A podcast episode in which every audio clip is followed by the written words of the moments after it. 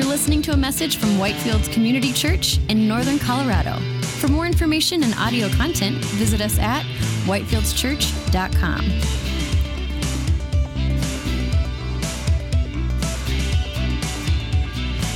Second Kings chapter 8. Let's pray.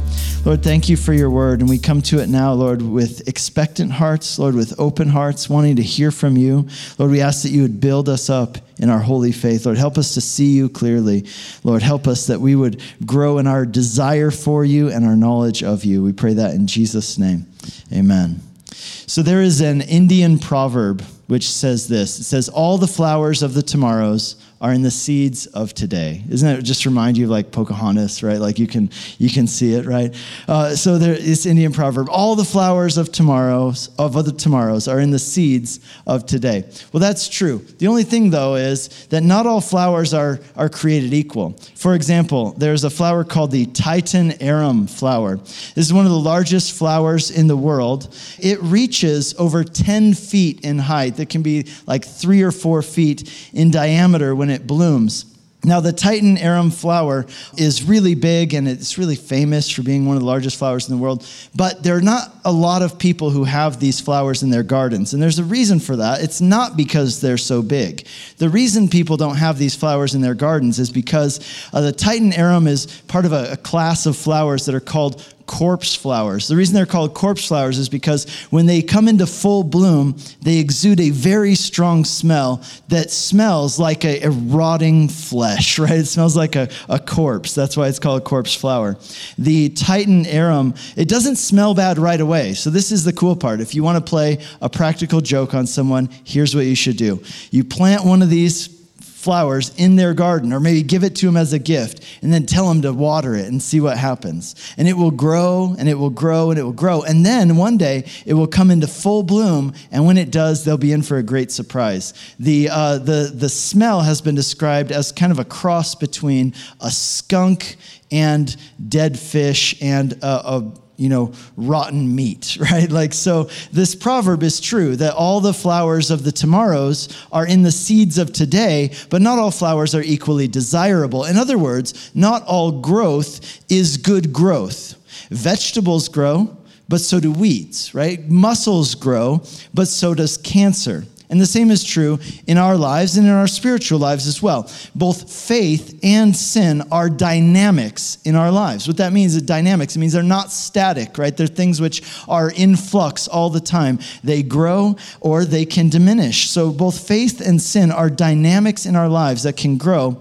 And whereas faith leads to life, sin leads to death. And so the question is this how do we, number one, grow in faith, and number two, overcome temptation? How do we grow in faith and overcome temptation? Well, in 2 Kings chapter 8, we read two stories which, on the outset, they seem like they have nothing in common with each other. They're just two unrelated stories. But as we will see, there is a common theme that runs through these two stories about how both faith and temptation grow into full bloom grow into full bloom. The title of this message is How to Grow in Faith and Overcome Temptation. And here's what we're going to see in this passage. Every week, I give you a sentence, and that sentence functions as our outline, as our guide, as our map for studying the passage. And so here's our sentence for today. I encourage you write it down, take a photo of it, memorize it, tell someone later when they ask, "What'd you talk about at church?" You tell them this is what we talked about. It's summed up in this sentence: Growing in faith and overcoming temptation both happen through input, delight, and reliance. So, growing in faith and overcoming temptation both happen through input, delight, and reliance. Let's talk about what that means as we as we work our way through this sentence. So, growing in faith and overcoming temptation. That's the first part here. The, the first story here in, in uh, 2 Kings chapter 8 is a story of a woman who had great faith. Let's read this story together, starting in verse 1. Now, Elisha had said to the woman whose son he had restored to life. Arise and depart with your household and sojourn wherever you can, for the Lord has called for a famine, and it will come upon the land for seven years. Now, this woman, it mentions that she's the same woman whose son was raised from the dead. Now, who is this woman? Well, in chapter four, we read about this woman. She's called the Shunammite woman. That just that's because she's from the town of Shunem. But the story there in chapter four is that Elisha met this married couple and they were they were showing him you know really great kindness and hospitality but although they were wealthy although they had a comfortable life they were unable to have a child. So elisha prayed for them and because of his prayers they were able to conceive and god blessed them with a child. Well for many years this child brought joy and life and light into their household until one day he suddenly and unexpectedly died. And when this boy died his mother, the Shunammite woman, she ran to the prophet Elisha and she begged him to come to her house and help her son. And even though her son had already died, Elisha came and God did a great miracle. Through Elisha, God brought this child back to life. Well, at some point after the child was raised back to life, we read here that Elisha had instructed this woman through the Lord, right, a word from the Lord, to leave this area where they lived and go sojourn somewhere else for a few years because a famine was coming upon the land that was going to make life very difficult. And so they left. It says, verse 2 the woman arose and did according to the word of the man of God. She went with her household and sojourned in the land of the Philistines for seven years. And at the end of the seven years, when the woman returned from the land of the Philistines, she went to appeal to the king for her house and her land. So for seven years, this woman and her family lived abroad in another country, right? They, that, and by doing so, this spared them from the famine which hit their region where they lived. But now it's time for them to return home to Israel. Only Here's the thing they have a problem. While they were away, someone came in and squatted on their property, occupied their house and their land. Now, this would be like if you went on a long vacation. You came back and there's a new family living in your house, and you tell them, hey, you should leave. This is my house. And they're like, no, no, no, we really like living here and we're not going to leave. So, what do you do? Well, this woman went to the king. Now, why did she go to the king in order to ask for her land back? Now, it's possible that she went all the way up to the king rather than lower for example, to help her get the house back because she just thought he could really help her with the squatters. Now, what's more likely, though, as we'll see as we go through this text, what's, what's almost certain is that the king himself is the one who had confiscated her property. The king himself had taken the property into his own ownership. Remember, this woman and her husband were wealthy. They were rich. They owned, as we read in chapter 4, a large amount of land which they farmed and they made money. And so, uh, what's very likely here is that the king, them having kind of abandoned this property, the king came in and confiscated this land. And, and we see that also because of look at what happens next in verse 6. It says, The king was talking with Gehazi, the servant of the man of God, saying, Tell me the great things that Elisha has done. Now, Gehazi was the servant of Elisha. We've met him a few times here in 2 Kings. But here's the thing in chapter 5, you might remember that Gehazi was struck with leprosy. He contracted leprosy. Well, this brings up an interesting question. And the question is how is it that the king of Israel is talking with Gehazi if Gehazi has leprosy? As we've talked about the past several weeks, we've, we've talked a lot about leprosy. It was an incurable and highly contagious disease which had a 100% mortality rate. Everybody who got it died, and it was highly contagious. And for that reason, anyone who contracted leprosy was forced to live outside of the city. They were forced to leave the community, and they weren't allowed to have contact with anyone lest they spread this deadly disease. So, how is it that the king is talking with Gehazi if Gehazi has leprosy? Well, it's possible that they were having this conversation at a distance. That's possible. But what's more likely is that the events that we read here in chapter 8 actually took place before the events we read in chapter 5. See, here's what you need to understand about this part of 2 Kings in particular. It's that from chapter 4 to chapter 8, we read about a series of miracles that took place during the life of Elijah and the life of King Jehoram. So, from chapter 4 to chapter 8, we're reading about things that happened through Elisha during the time of this particular king, King Jehoram. But understand this they aren't necessarily arranged in chronological order. And there are actually some other clues that show us that same thing. So, in my opinion, it's very likely that this these events here in chapter 8 took place before the events in chapter 5. It's just that they were arranged, not in chronological order, but for some other purpose to kind of pair the, uh, Uh, the miracles together. So, King Jehoram is asking Gehazi at some point, Elisha's servant, to tell him about some of the great things that Elisha had done.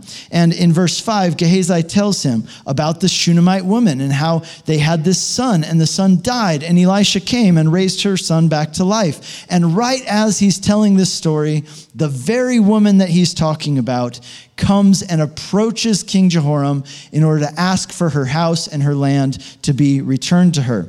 Now, who's King Jehoram? Let's just remember. He is the son of King Ahab, King Ahab, who we read a lot about at the end of First Kings. Now, King Ahab was the most wicked, most evil king who ever ruled over Israel. And if you remember in 1 Kings chapter 21, we saw a story in which it showed us that Ahab had this propensity to just confiscate other people's land. If he liked a piece of land, he would go and take it. And if you didn't like that, well, then he would kill you. That's what he did with this guy named Naboth. Naboth said, Hey, that's my land, don't take it. And said, and King Ahab said, Okay, now I'm going to kill you. And he did, right? And so, uh, as wicked as King Ahab was, we're told in 2 Kings that Jehoram continued in the same evil ways as his father. In other words, uh, just as Ahab seems to have had a propensity for confiscating people's land, it seems that Jehoram did too. And Jehoram's not a God fearing man, if you remember from our story last week. So the chances aren't very good that Jehoram is going to hear this woman's story and just give her back this land that he took from her. But this woman figures, hey, why not try?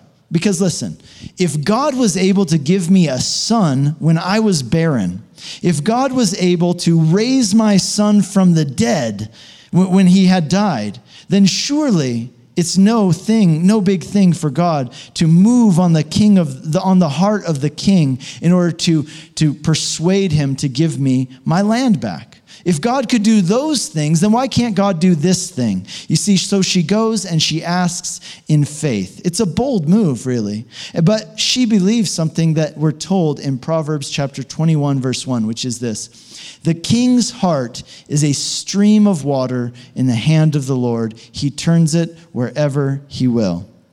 Guys, I'd say that's a good word for us right now in the, in the wake of our recent election this past week. Listen, whoever is president, whoever ends up leading our country, the Lord is able to direct their heart and guide their decisions if He wills. It's important to remember that. Well, surprisingly, this wicked king hears this woman's request, and look at what it says in verse 6. He appointed an official for her, saying, Restore all that was hers, together with the produce of the fields, from the day that she left the land until now.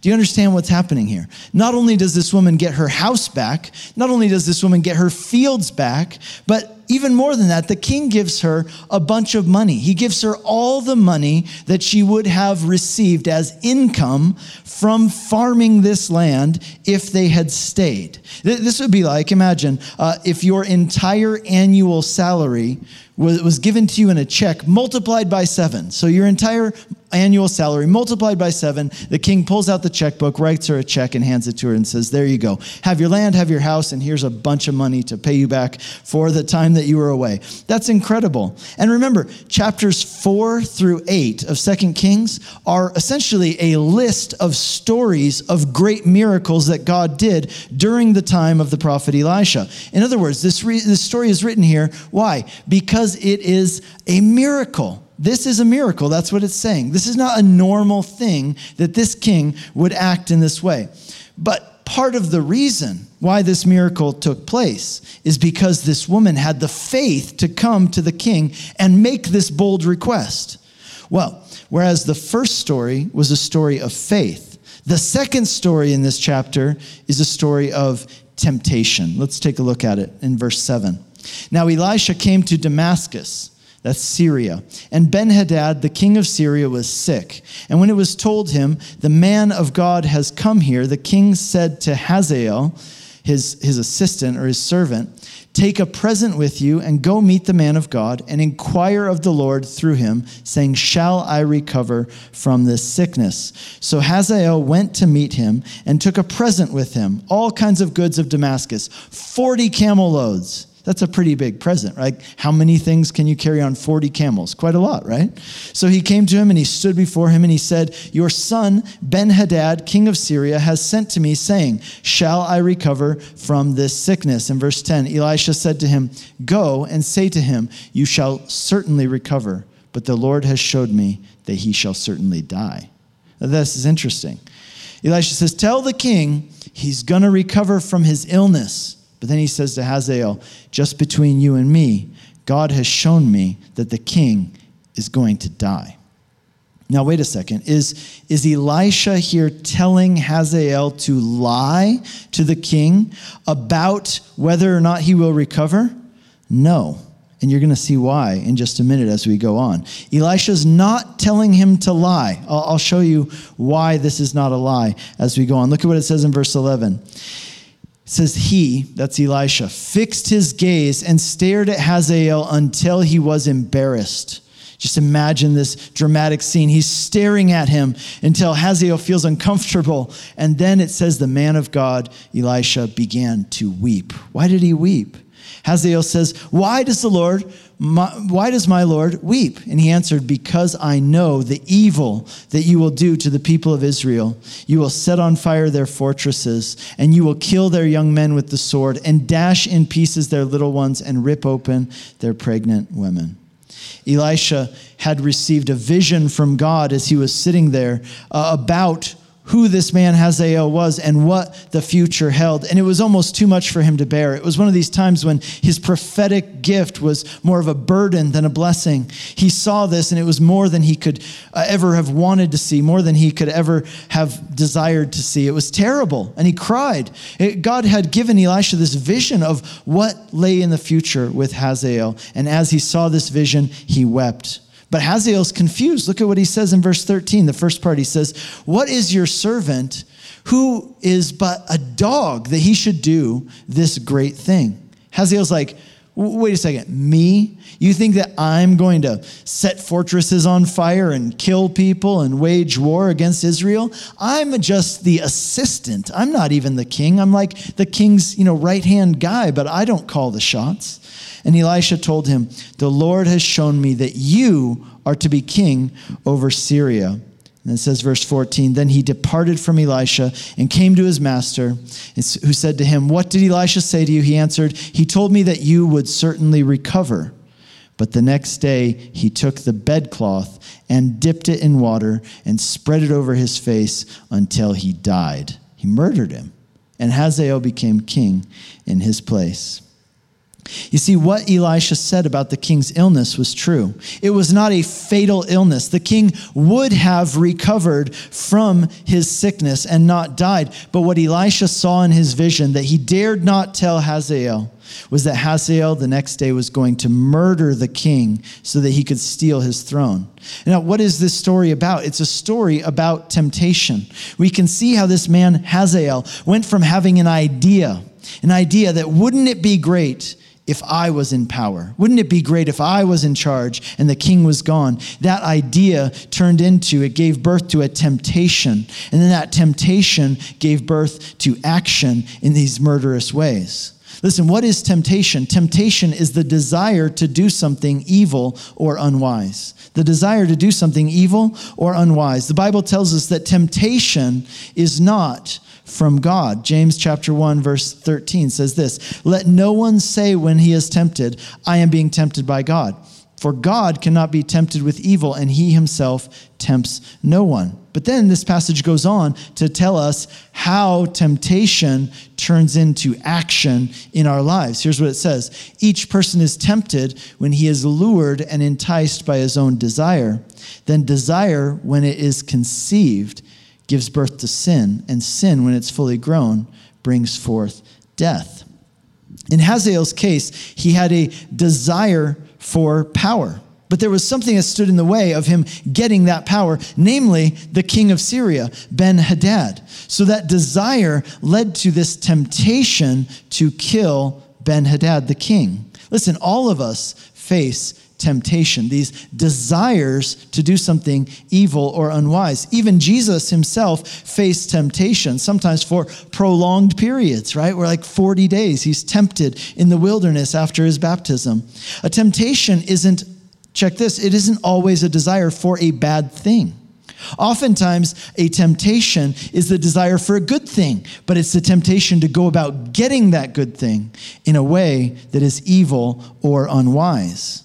And here's the thing when you give in to temptation, that's when we sin. It's when we give in to those desires, that temptation.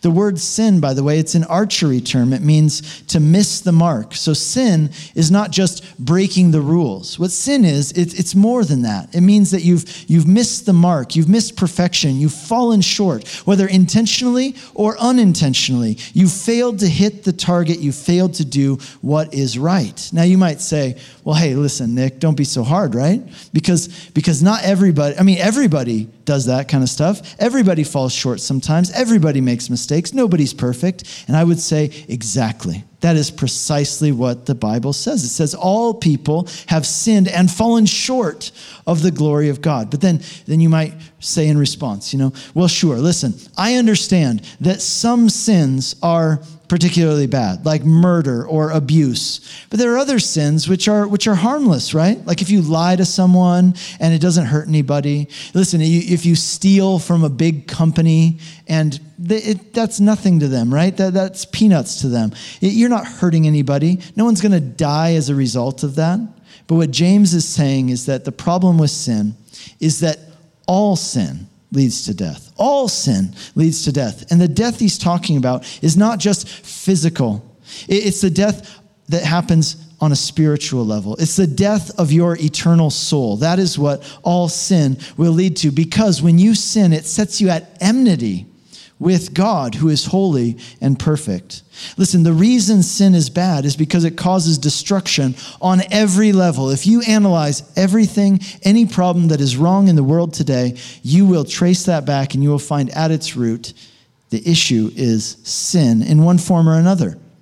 And the thing about temptation, Here's what's so devious about it temptation disguises itself in order to appear less dangerous than it really is. That's a, that's a tricky part about temptation. It disguises itself to make itself appear less dangerous than it really is. Think about the story of Cain and Abel. Do you remember the story of Cain and Abel in Genesis chapter 4? You might remember that Cain murdered his brother Abel. But before Cain murdered his brother, there's something that took place that a lot of people forget about about, they overlook it. Before Cain murdered his brother, he was very angry.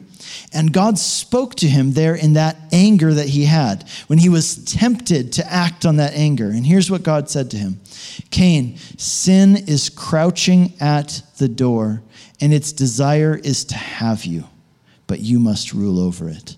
He says, Sin is crouching at the door, and its desires to have you, but you must rule over it. Listen, think about that picture that is being drawn there. He says, Cain, you're facing this temptation. You have these strong feelings. It's as if sin is crouching at the door. What kind of things crouch? Well, adults, right? We crouch down when we play with little children. You know what else it does crouching?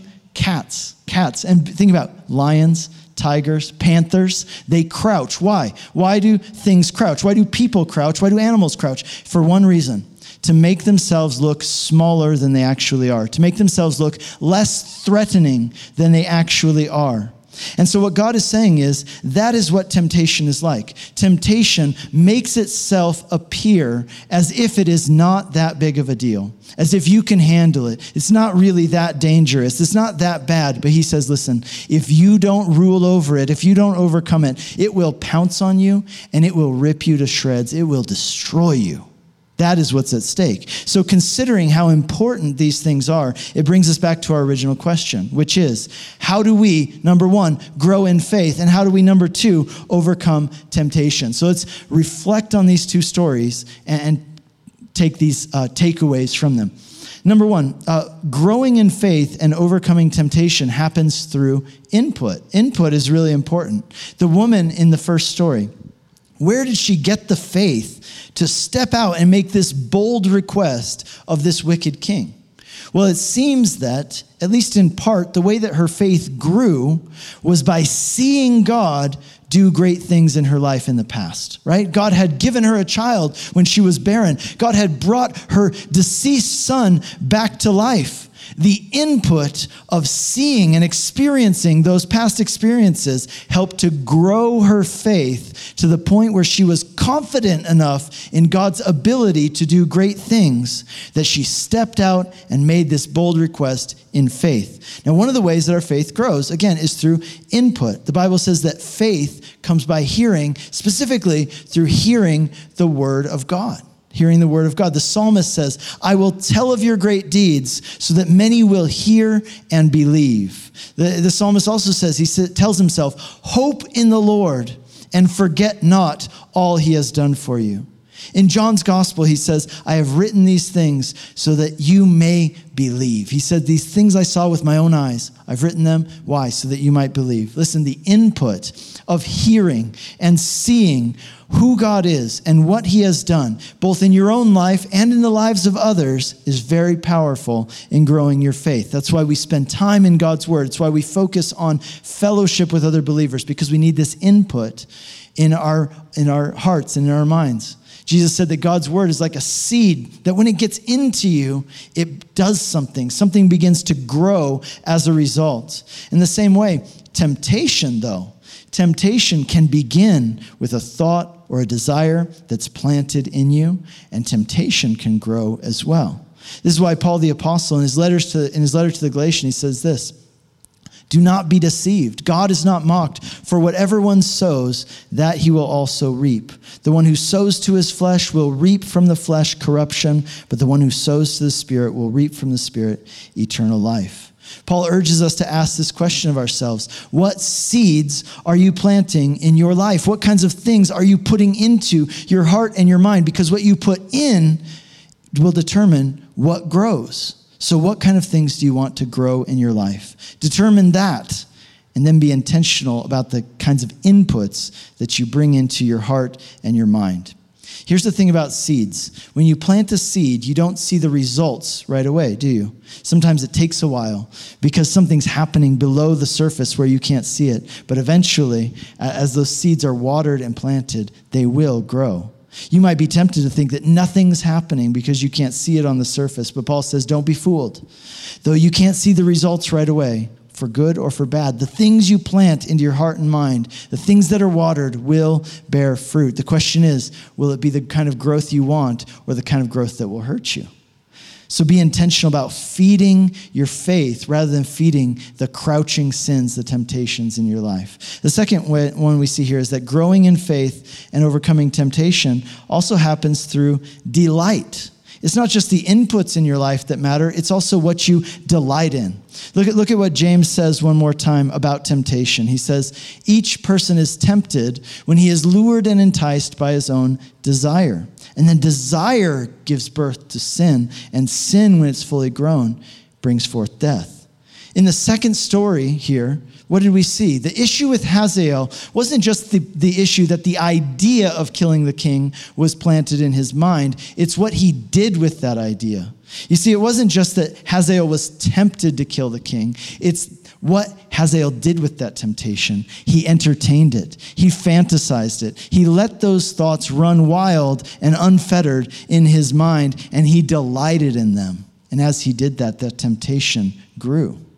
St. Augustine said this He said, The most significant thing about a person is what they love. And here's why because our actions are determined by what we most desire.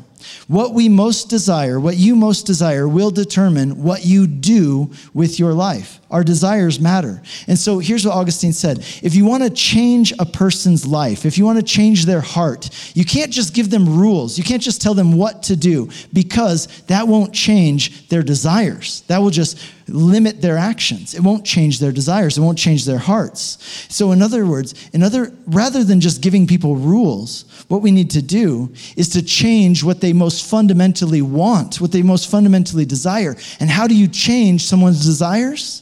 He said, it's by showing them something that is more beautiful than anything else they've ever seen, by showing them something that's more desirable than the thing they're currently desiring.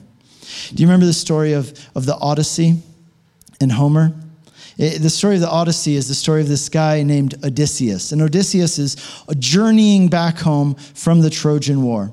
And along the way, he faces a lot of challenges, but the biggest challenge he faces by far is the island of the Sirens. The Sirens are these creatures who look like beautiful women but in reality, they're monsters. And, they sing a song that is so beautiful that the sailors cannot resist it. So they steer their ships towards the island of the Sirens, only to crash their boats on the rocks and die. It's a trap, but here's the thing. They know it's a trap. And even though they know it's a trap, the sailors cannot resist the allure of the siren's song. What is he talking about? Homer was painting a picture for us of temptation. This is what temptation is like. Even though you know it's a trap, it is so alluring that you steer your boat, towards it and you shipwreck your life on the rocks. So, what does Odysseus do? Well, Odysseus, in order to get past the island of the Sirens, he comes up with a plan. He tells his sailors to tie him to the mast of the ship, and he says, No matter what I say, don't let me out. And he tells them, stuff their ears with wax to prevent themselves from hearing the Sirens' song. So they do, and they're able to make it just barely past the island of the Sirens. Now, here's what's interesting. About 500 years after Homer wrote the Odyssey, there was another book written called Argonautica. Argonautica was also about a sea journey in the Mediterranean Sea. And in Argonautica, interestingly, the sailors also had to pass by the island of the Sirens. Again, the picture of temptation. But the Argonauts took a different approach to dealing with temptation than the approach that Odysseus had taken. Rather than stuffing their ears with wax, rather than tying their captain to the mast to restrain him, the Argonauts brought with them a great musician. They brought with them a great musician. And when it came time to pass by the island of the Sirens, they asked the musician to come out and play his instrument. And they asked him to play louder and more beautifully than the song of the sirens. Listen, because their ears were filled with a sweeter song, with a more beautiful song, they were not even tempted to follow the siren's song. Do you understand what that means? It means this the true way to overcome temptation in your life is not just by trying to restrain yourself and, and piling up rules and things like that. The true way to overcome temptation in your life comes down to desire.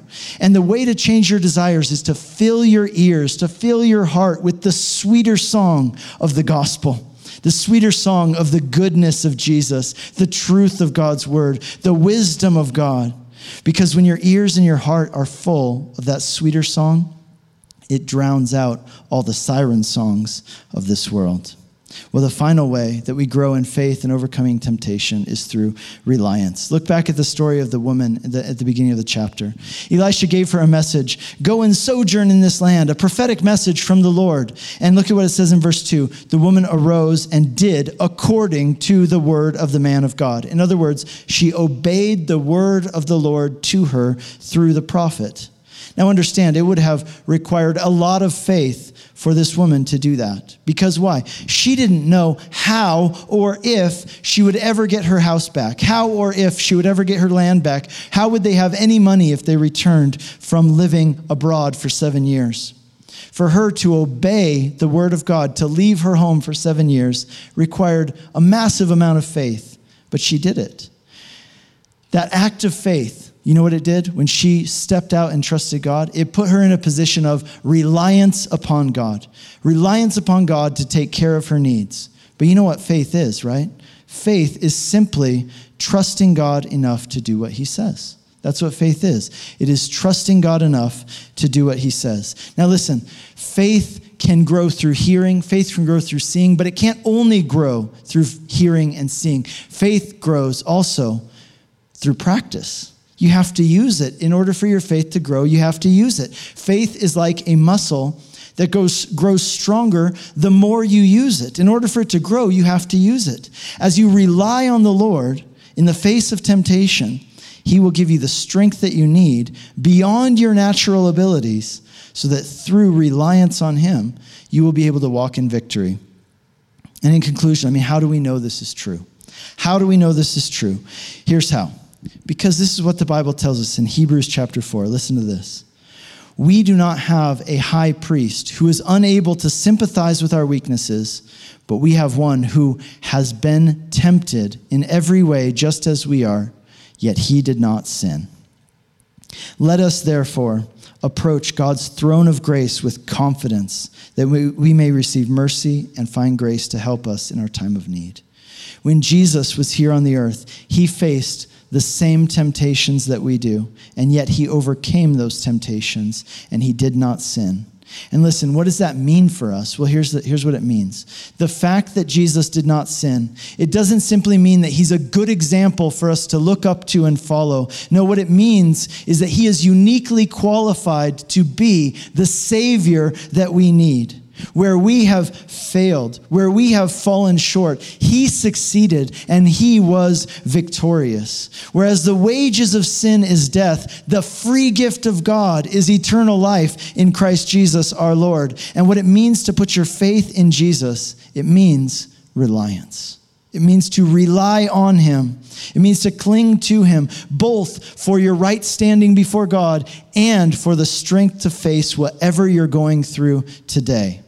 The message of the gospel is that Jesus overcame sin and death on your behalf. And as you rely on him, as you cling to him, he will see you through both today and for eternity. Would you please stand with me and let's pray? You've been listening to a message from Whitefields Community Church in Northern Colorado. For more information and audio content, visit us at whitefieldschurch.com.